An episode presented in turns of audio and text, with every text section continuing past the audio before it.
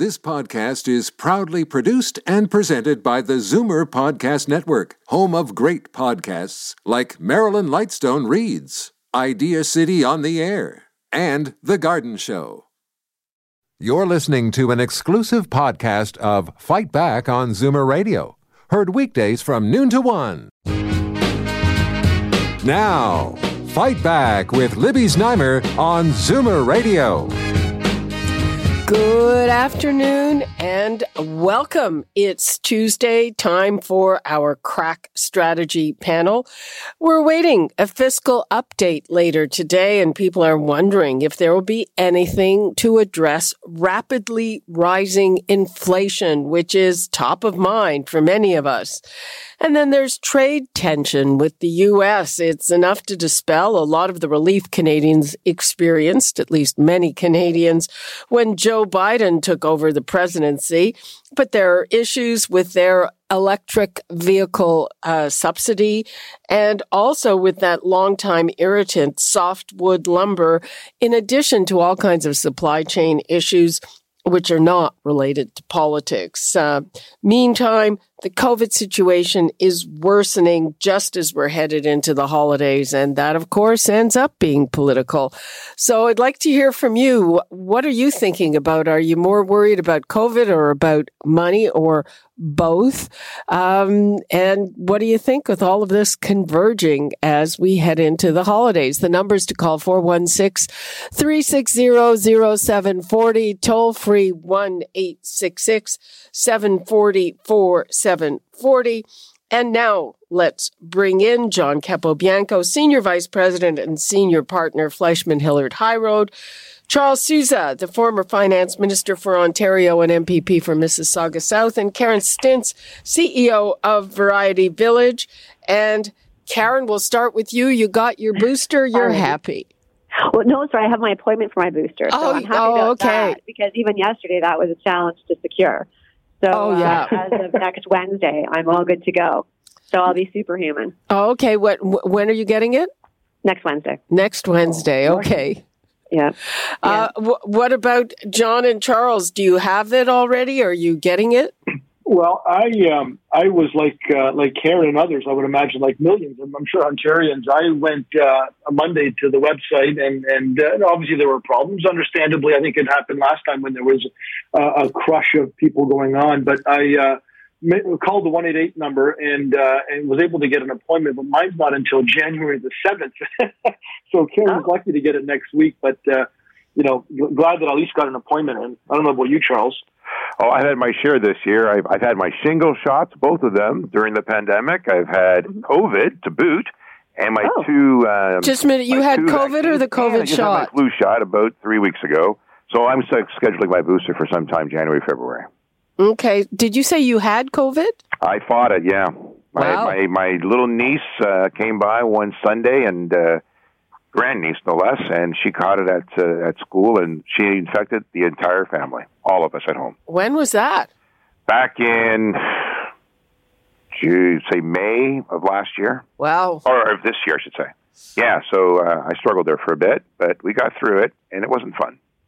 All the more reason for people to get their vaccines and get those boosters. Protect Yeah. yourselves and protect others around you. Well, well, uh, I was lucky that a family member who shall remain unnamed insisted that we all get a second AstraZeneca because he didn't want to mix, and that meant I got my booster almost two weeks ago. Oh, good for you. Good for you. Oh, that's great.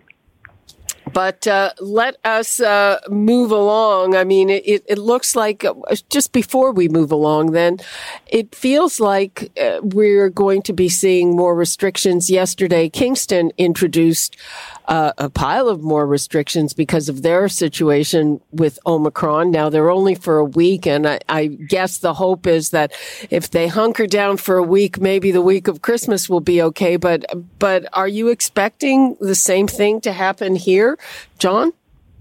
Yeah, you know, I, I we're going to hear that. Obviously, today the top doctor, um, um, um, Kieran Moore, is going to be making an announcement at three o'clock this afternoon, and, and I suspect it's going to be probably, you know, regarding a little bit more restrictions, or at least some suggestions of, of being of, of folks being a bit more guarded uh, during the Christmas break. Um, you know, we're, we're already talking now, and I think anecdotally, we've each had probably some indication from friends and others who were either going to travel to the U.S. over the Christmas holidays, and some of them have canceled those, and, and also gatherings and receptions that people are, are were, were going to go to or had planned to go to that are now being limited in, capacity. So I think folks are starting to do that on their own. But I suspect that we're, what we're going to hear from, the, from Ontario's top doctor today is probably a little bit more of that, and, and, and perhaps even more some some restrictions uh, as far as you know recommendations and suggestions for people not to, but maybe some some hard cold uh, restrictions that we're going to see. And I think it's something, quite frankly, Libby, that we're going to have to face. You know, we we knew that going into the winter months before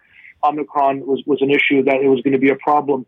Um, but now we're seeing this, you know, taking, I think 20, 21% of the daily doses here in Ontario, daily tests, uh, positive tests in Ontario being, being this new variant. So it's, it's obviously a huge concern that, that I think everybody should be worried about. And, and that's why I think the system crashed yesterday morning, uh, you know, because I think everybody wants to get the booster shots as they should uh, which is positive news. You know, the cases. system always crashes when it first opens for these mass bookings. So I don't see why anybody was surprised by that. I know that. I wasn't, yeah. Uh, Charles, do you think that we're going to get uh, some new restrictions? Well, Nova Scotia is implementing new ones now. I mean, the surge is, is there, and everyone anticipates that over the Christmas holidays, it's only going to get worse. And um, they're t- trying to take those precautions, but a lot of people are coming. There's a lot of activity a lot of events taking place, and uh, you know it's going to be a new world order. I think it's going to be a common thing for us to have to manage this, and we should have systems in place. We should have a sufficient amount of supports and care available to us. We should have those uh, those testing devices available to everyone right now to ease and facilitate their movements. And um, you know, I, I I think the worst that we can do is hold people up in air, in the airports because that's where you're going to catch it. That's where so much of this is happening. They shouldn't be allowed in unless they take all the restrictions ahead of time. Well, you know what? I looking at some of the pictures uh, in airports. I, I traveled. I think that we probably hit the sweet spot. We were in New York, uh, kind of towards the end of November, and, uh, you know, the airport was better than it had been in the summer when we just went to BC. Uh, but now I'm looking at pictures and thinking, you know, I'm not going anywhere. Karen, do you think we're going to have restrictions?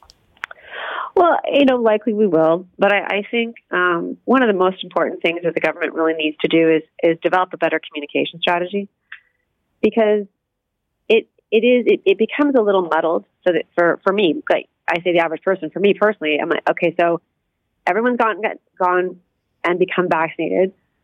You can be vaccinated and still get COVID. We know that. Um, is it when you're vaccinated and get COVID? Is it the same as when you're unvaccinated and get um, Omicron? And so, it, it, it, the government will need to be, I think, a bit more clear when they're putting these restrictions in what they're trying to achieve, because there is a mass movement to get our booster shots. There's a mass movement to get our kids vaccinated, and we can't be left wondering, does it matter? because that that's a very dangerous place to be in. Um, because if, if the reality is it doesn't matter, we're going to get COVID anyway. Um, we, we, that needs to be explained. Like you still need to get vaccinated. You still might get COVID, but if you get COVID and you're vaccinated, your your your risk of contracting a serious illness is decreased by a significant amount. Well, they, and, they're they're just teasing that out, but that appears yeah. to be the case. I mean, uh, mm-hmm. we're going to be yeah. talking right after I talk to you guys to Dr. Jeff Kwong, who's he he tweeted uh, saying, "If any of you heard me yesterday saying this causes less severe disease, please ignore that." But I think that if you're vaccinated, especially if you are triple vaccinated, the right. the studies are just coming in saying, "Yeah, it'll be." Less severe. And, and we, you know, we just uh, heard from Masai Ujiri, who had his booster and got COVID, but, but it's COVID with no symptoms. And, and then I think we need to kind of be prepared for that world. Well, if you, if you have COVID and you have no symptoms, but you can still be contagious, then, then what does that look like? Because, and, and, and it's a more complicated communication strategy.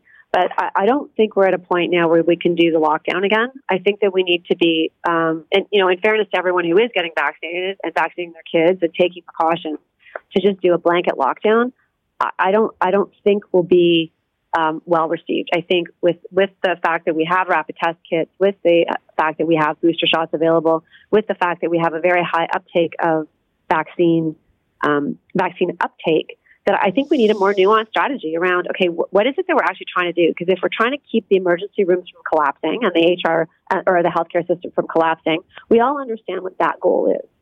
And so, it, it is it is limiting the the chain of transmission like you know because it's not making sense anymore if everyone's going to get it and we're all going to get it they're telling us we're all going to get it then, then then what does that mean well I, so I, it, I haven't it, heard it that message mm-hmm. well I, yeah I've heard that. you know what you know the chances of you getting COVID even if you're vaccinated are as are are are good uh I I haven't heard that mm. I, I mean, I'm I'm pretty sure that's not the message, though. Um, no, but even the right. stats, like half the people that get COVID are vaccinated. Right. But they're uh, not the ones going to hospital. And I think that's the message that Karen is trying to make. Those anti-vaxxers right? are saying, we're going to get COVID, you're going to get COVID, so it doesn't matter. Well, it does matter. It matters because we're putting other people at risk who need elective surgery or other issues. Well, exactly. And we don't know the people. I mean, it, it's the the percentage of vaccinated people who get it is still right. not high, right? But with Omicron, it's going to get higher. Well, yeah, it will get it will get higher, uh, but hopefully the vaccinated people will have an easier time. I mean, yeah. you know, yeah. I actually have a certain sympathy about the message that people can put out because this is the, the, the data is just coming in. I mean, you know, they don't have the information. But well, that, I think that just makes it harder and harder to do the blanket lockdown. So if there's going to be restrictions, I think they can put in some new restrictions to limit gatherings. But the lockdowns, that's I, I don't I don't know how I don't know how that would. Well, I don't think I don't think lockdowns are on the table. You look at Kingston; they said okay, uh, mm-hmm. gatherings at five people, but you know here, it's it's kind of uh, you know um, ridiculous to say you have to limit your gatherings to five people, but we can fill the Scotiabank Arena yeah. with yeah. people who are taking off their masks while they're holding a drink for the entire time and shouting. Correct. Yeah and that and that becomes the issue, Libby. I think, which which is what we're we're trying to sort of. I think the governments are trying to deal with, you know, all levels of government, and and and I, and I hear Karen's point regarding, you know, sort of the, the, messaging and the communications, and I and I suspect that's you know that's the same at the provincial level as it is at the federal level. I think that you know everybody is trying to grapple with with this virus that you know was sort of new and is now spreading beyond you know beyond anyone's control or even prediction, and I think they're trying to realize that well, at first they thought it was it was more of a benign sort of you know vi- virus and and it wasn't going to hurt. But now we're getting sort of data that people actually have died uh, with with this particular virus variant. So you know, and again, we don't know the health of that person or whatever. But all we know is is that governments are trying to do what they can to be ahead of this issue as much as they can.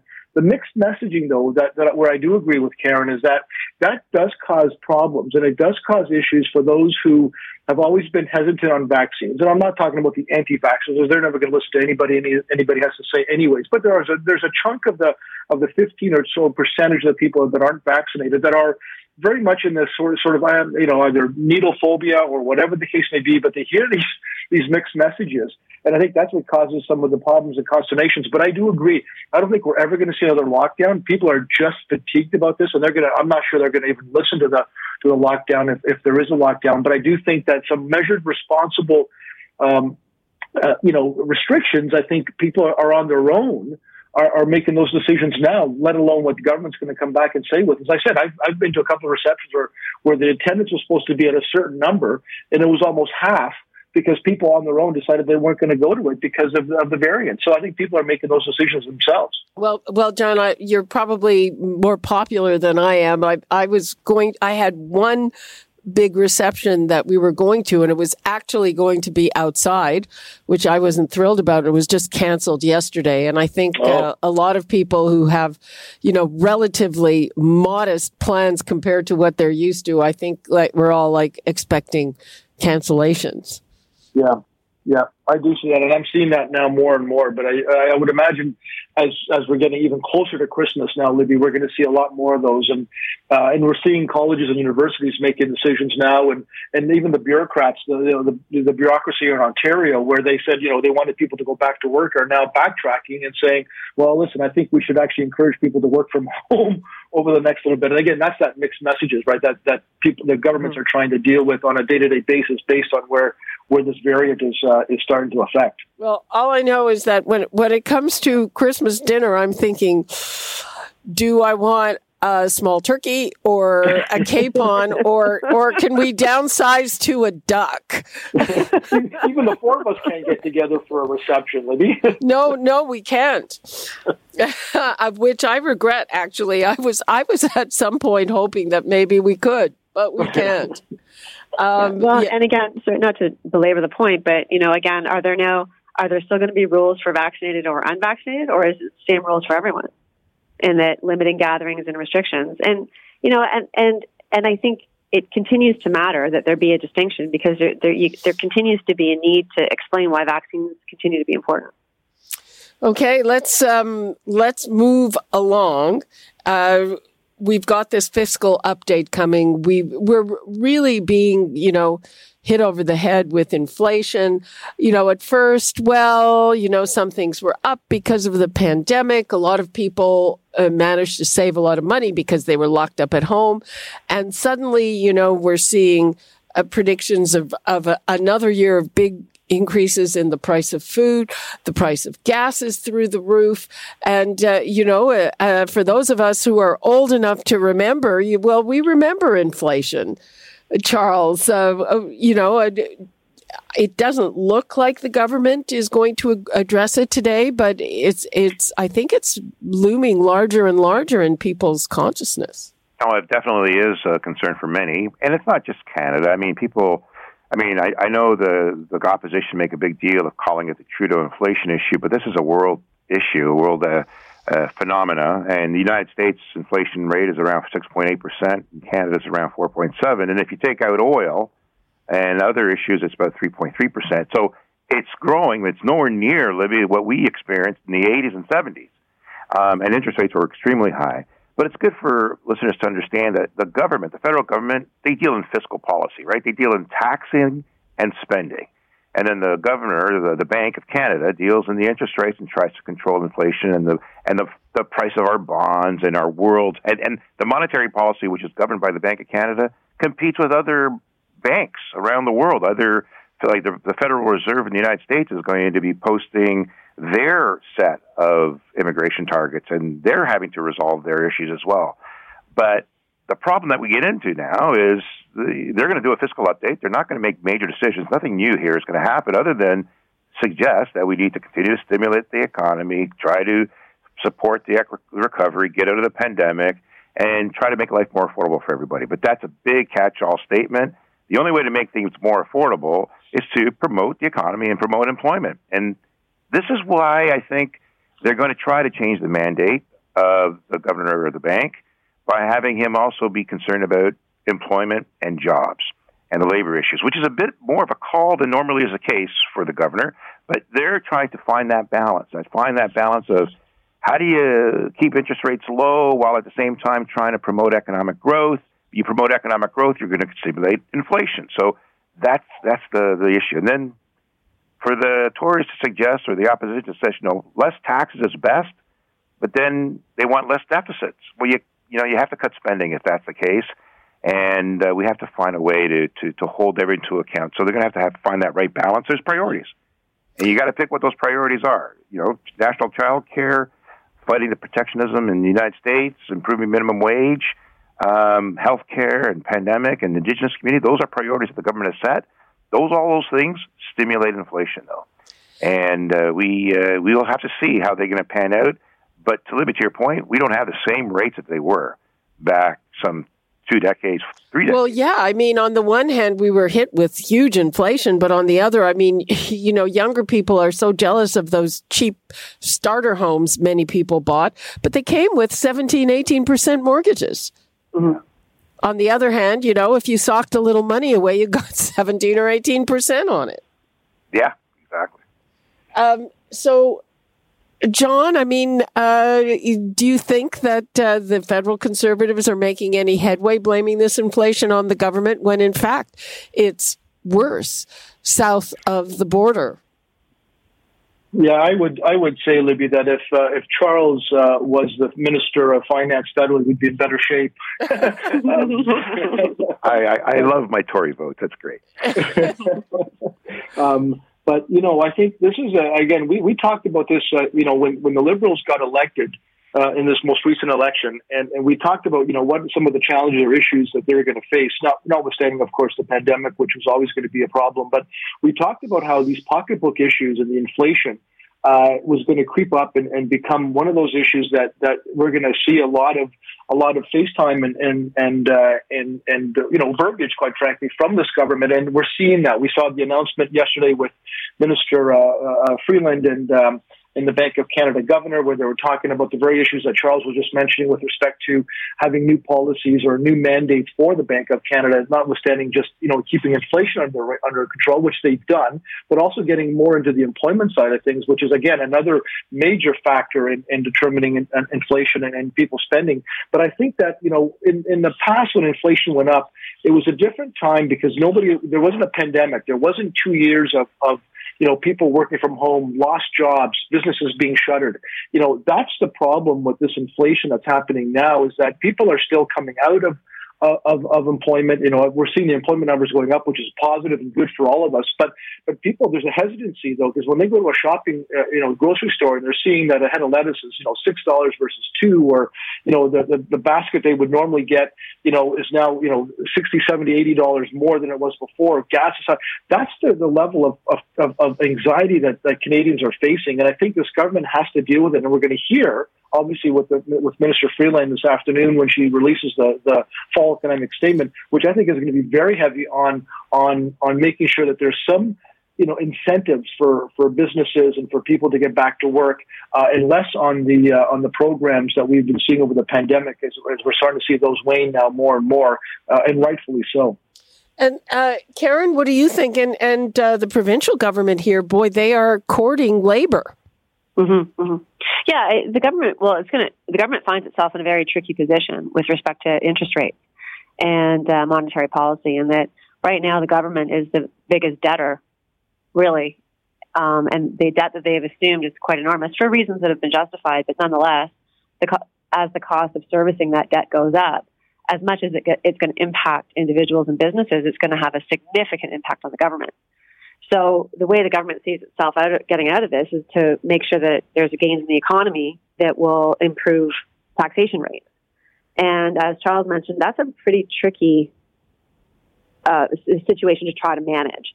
But you know, at, you know, the initial call for inflation is to raise interest rates, but there's there's lots of reasons that that could be very damaging for the government, for businesses, even for for households. That even though there seems to be a lot of excess cash, um, you know, the reason that households seem richer is because their their income, their houses have raised in value, not because they necessarily have more money in their bank account.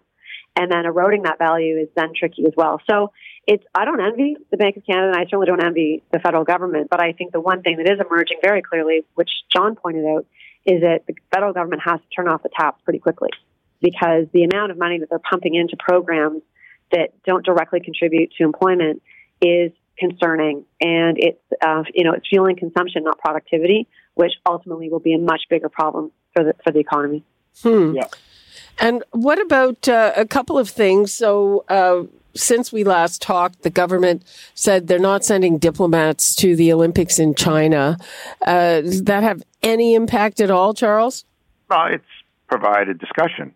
I mean, it's not going to impact the games. It's going to enable our athletes to compete, which is great. Um, people will argue, well, that doesn't mean anything because what what does that do to the Chinese? What do they care if the diplomats come or don't come? It's all about image. It's all about making a statement, and it's creating a discussion around the uh, you know the human rights violations in, uh, of China, and then they're going to retaliate possibly. But it, it's just chatter. And uh, will it affect trade? Will it affect change in China? Will it enable them to to hold people to account. Will Canada be held to account? Will the United States be held to account equally on, on matters that affect uh, us in, in, in those violations? I hope so. And at least it creates discussion, nothing more. Yeah, China said we should talk. We should not talk, yeah. uh, and they uh, they probably have a point. Um, but still, I mean, uh, there's that. There's uh, trade irritants with the United States. I mean, this electric vehicle subsidy that is being proposed there, or, or uh, it it might already be in. Uh, I mean, this sort of came out of the blue. It seems like no one was prepared for it, John.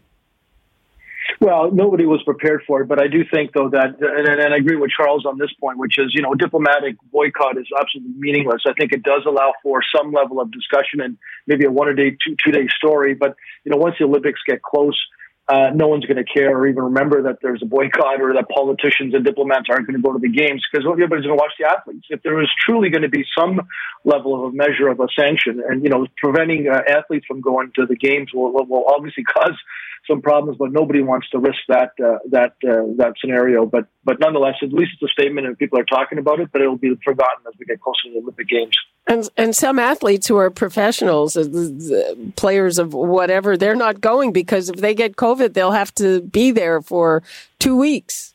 Yeah, and you'll see maybe some Olympic, some uh, some Olympian champions maybe make a stand. You know, when they win their gold and then they're on the podium. You know, you, I could probably see some of them making making some some political statements or stands. You, know, you might see some of that uh, during the games. Yeah, their mics will get cut. yeah. Well, they'll never be seen again. well, ex- exactly. Um, uh, Karen, so uh, what do you make of uh, this looming trade war with the states? Well, I think, you know, back to the point about whether the, diplomatic boycott was worthwhile, I think only in as much as it um, allowed us an opportunity to stand beside the U.S. Um, in making that statement around um, how we work together to achieve common goals. And so, you know, we've talked on the show about how Canada is not benefiting from a good relationship right now with the U.S. So, figuring out how to repair that relationship is really important because the fact that we didn't know that this major initiative was coming down the, the, the pipe is, is, is alarming in and of itself. Uh, you know, the actual policy is alarming. The fact we didn't, we were surprised by it is alarming. And it just demonstrates all the more why we need to spend a lot of concerted time and effort to, to repairing the relationship we have with our southern neighbor. Hmm. Uh, we're uh, just about out of time. I'm just going to bring one thing up really quickly, um, and that is uh, that the government agreed to pay $40 billion to Indigenous children. Uh, seems like that's the right decision, but in the context of all the money we're bleeding, I don't know. Um, Charles. Yeah, it's a tough one, and uh, you know we have uh, we have an obligation to make it right. Is that the right number? Will that be actually be dispersed? Because there's probably a lot of conditions by which it has to be issued. Uh, the timing, of course, is affecting us, and it's at a point where we're all asking us to cut back. Um, it'd be interesting to see what the details uh, have out there and how it would be distributed and how it would be uh, made. But um, I, I, I, yeah, uh, nobody wants to spend money, but at the same time, we want to make things right. And to whom are they? Is the money going to? And to which families are being affected? I, I don't know the details. I really don't know how it's being dispersed. Okay, well, we will have to leave that for another chat then. In the meantime, thank you so much, John Capobianco, Charles Sousa, and Karen Stintz. And we'll talk again next week before Christmas. We'll see what that's going to bring. Thanks, Libby. All the best, everyone. Bye, guys. Bye. Bye, everyone. Okay, we are taking a quick break. And when we come back, we're going to talk more about Omicron and what we should expect. I think we should expect uh, that we have to be flexible and some changes are coming. Uh, let me give you the numbers to call because I bet people have a lot of questions. 416-360-0740, toll free 1-866-740-4740. We'll be right back with Dr. Jeff Kwong. You're listening to an exclusive podcast of Fight Back on Zoomer Radio Heard weekdays from noon to one. Fight Back with Libby Znaimer on Zoomer Radio. Welcome back. Well, as we mentioned anyway in the first segment, just as we're heading into the holidays, the Omicron variant is exploding.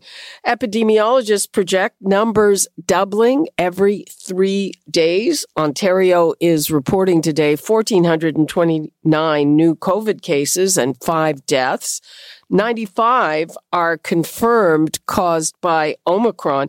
And that's the number confirmed. You know, the authorities think there are actually more that were caused by Omicron. Theresa Tam has warned that we're only days or a week behind the UK, where Prime Minister Boris Johnson described the situation as a tidal wave.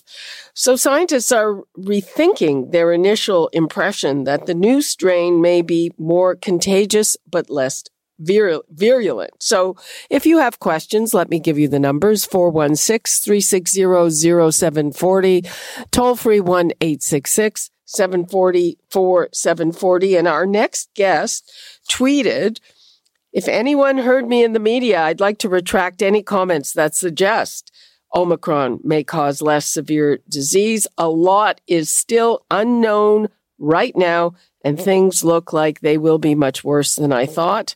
Uh, let me welcome Dr. Jeff Kwong, who is an epidemiologist and professor at the University of Toronto's Dalla Lana School of Public Health. Dr. Kwong, thanks so much for being with us. You're welcome. Well, at first, when we saw this thing out of South Africa, and there seemed to be less severe cases, but but there were a number of caveats on that, right? Uh, yeah, like I mean, I think to keep in mind is that the population in South Africa is very different from Ontario. Um, you know, they are much younger, and a lot of them, um, you know, people living in South Africa have had COVID infection, and then also some of them have also been vaccinated. So, I think you know the reason they're seeing um, milder infection is because a lot of them have kind of had you know multiple exposures to the virus already, whether through infection or uh, vaccination. Mm-hmm. Um, do do you understand the the difference uh, in exposure uh, with? infection or vaccination because uh, we're being told that even people who've had covid should have uh, their shots as well yeah the reason is that you know with the vaccine we know how much you know the dose that each person's getting versus if you got infection, we don't know if you had a, a mild infection where you had no symptoms or if you had a more severe infection uh, where you had a lot of symptoms. We think the antibodies and the, the immune response is stronger if you have a more significant uh, infection.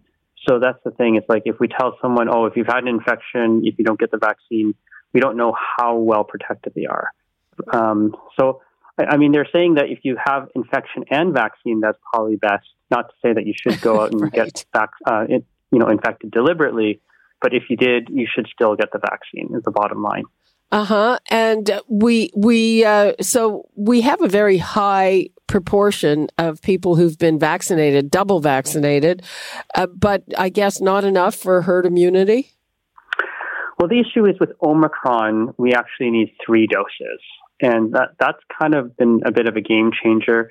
Um, the data out of the UK suggests that with two doses, you get only about 40% protection against infection. And we don't know exactly how well two doses protect against hospitalization or death.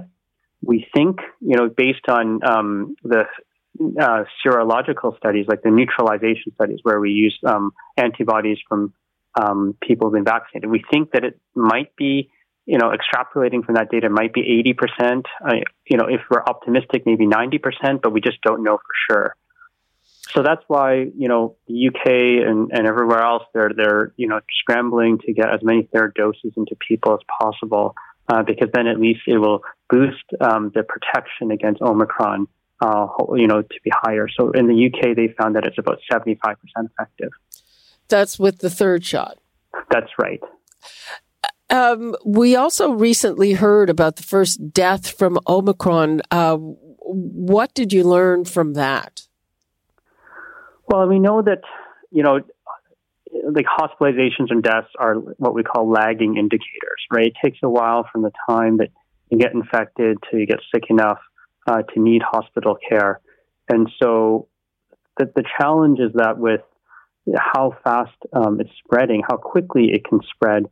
Um, you know, many more people have already been infected, and then down the road, like a week or two later, then you're going to see lots more people needing hospitalization.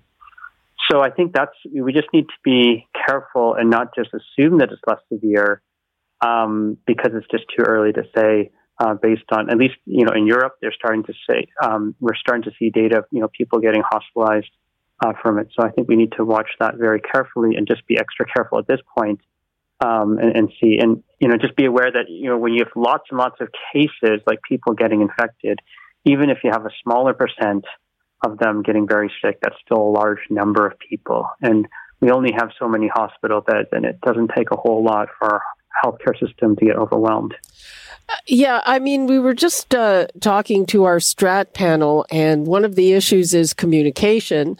And so, I, I mean, I know it's difficult for a lot of people. We're just figuring this thing out, but it's the, the uncertainty of it is a lot of, it's difficult for a lot of people. And, uh, you know, one of our strategists brought up, well, you know, what do you say to people who are saying, well, if I get, I'm vaccinated and if I get my third shot, I'm going to get this anyway. So what's the advantage? Well, the idea is that to keep you out of the hospitals, right? So if we can prevent severe illness, that's the main goal. Um, and you know, we, we just uh, want to just maximize that as much as possible. And then if we can prevent infection, then that's great um, because that prevents transmission to other people.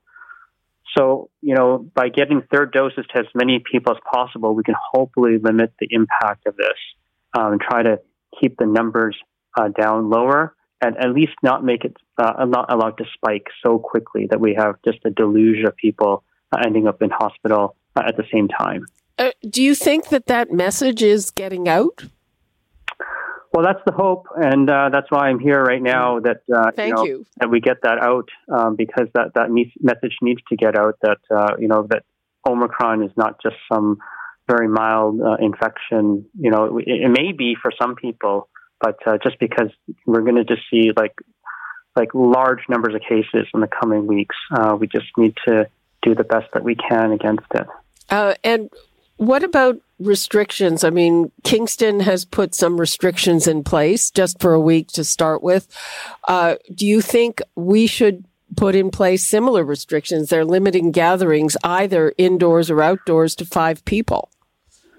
Yeah. I mean, you know, we know that restrictions work, but, you know, nobody likes restrictions. And so, you know, everyone's really tired. We're just all fed up with this. And, um, you know, I think that's the last resort is if we have to impose restrictions. I think there are, are things that we can do.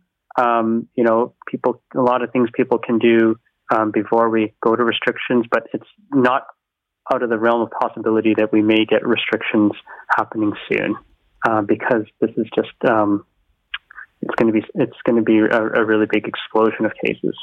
Um, so, what what can people do?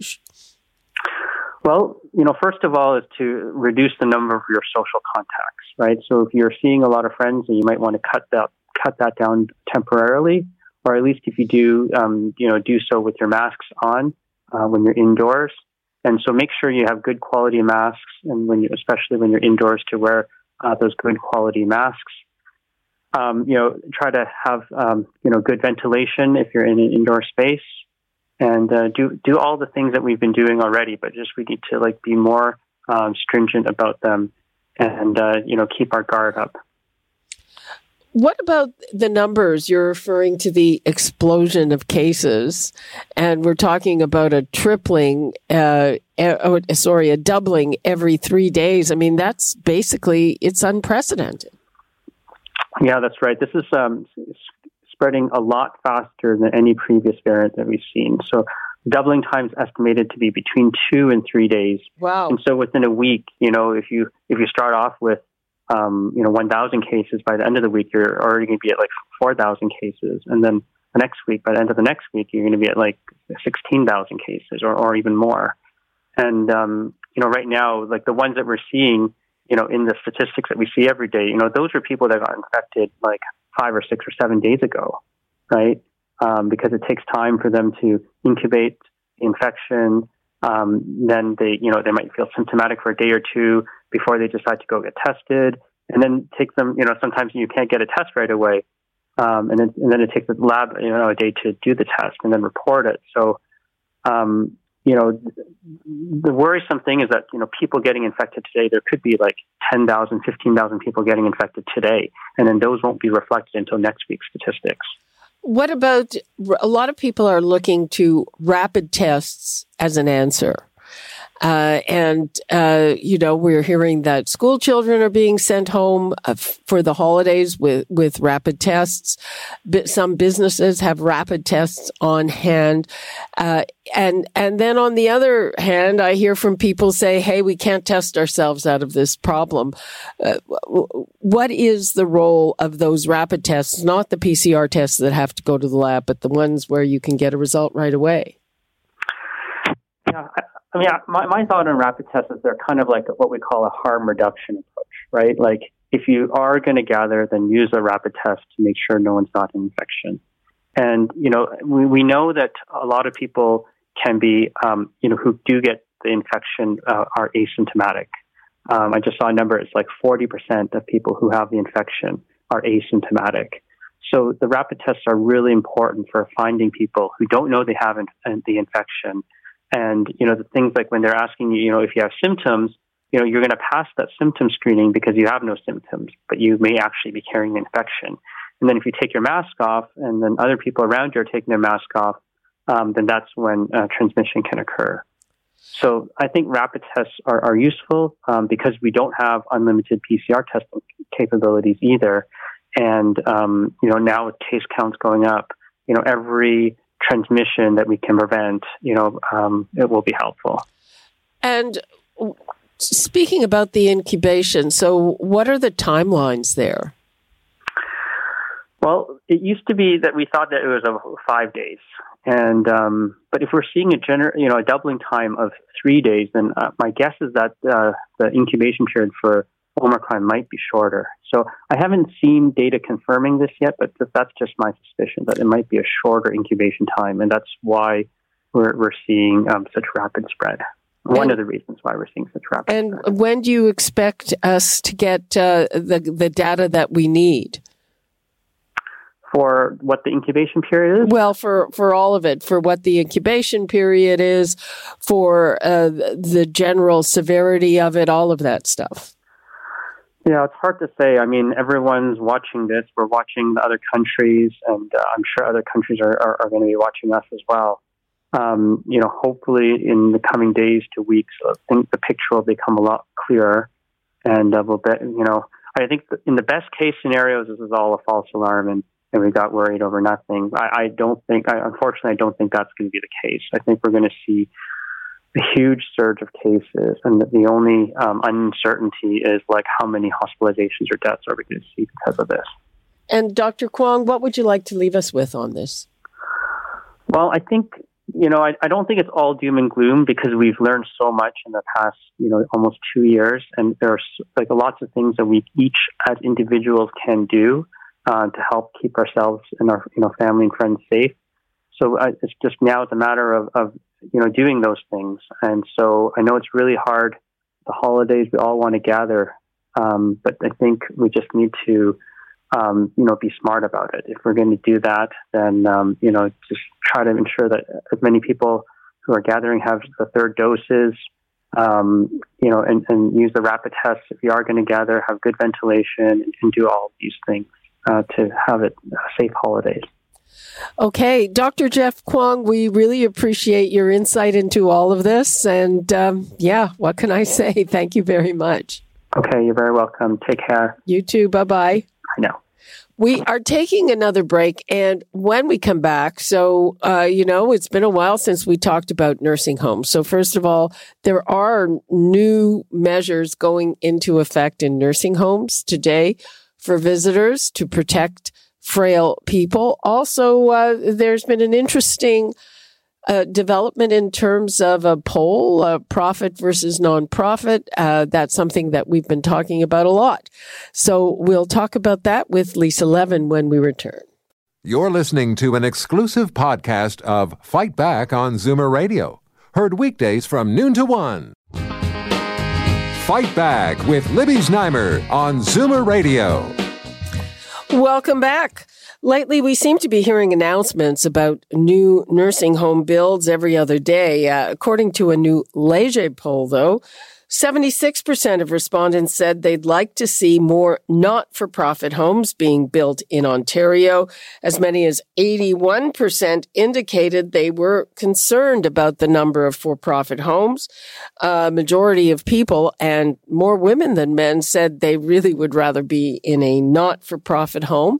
Uh, one of the reasons is that, you know, the record of what happened during the pandemic and even beforehand is better in non-profits. Meanwhile, the government says it, it is supporting the nonprofit uh, sector.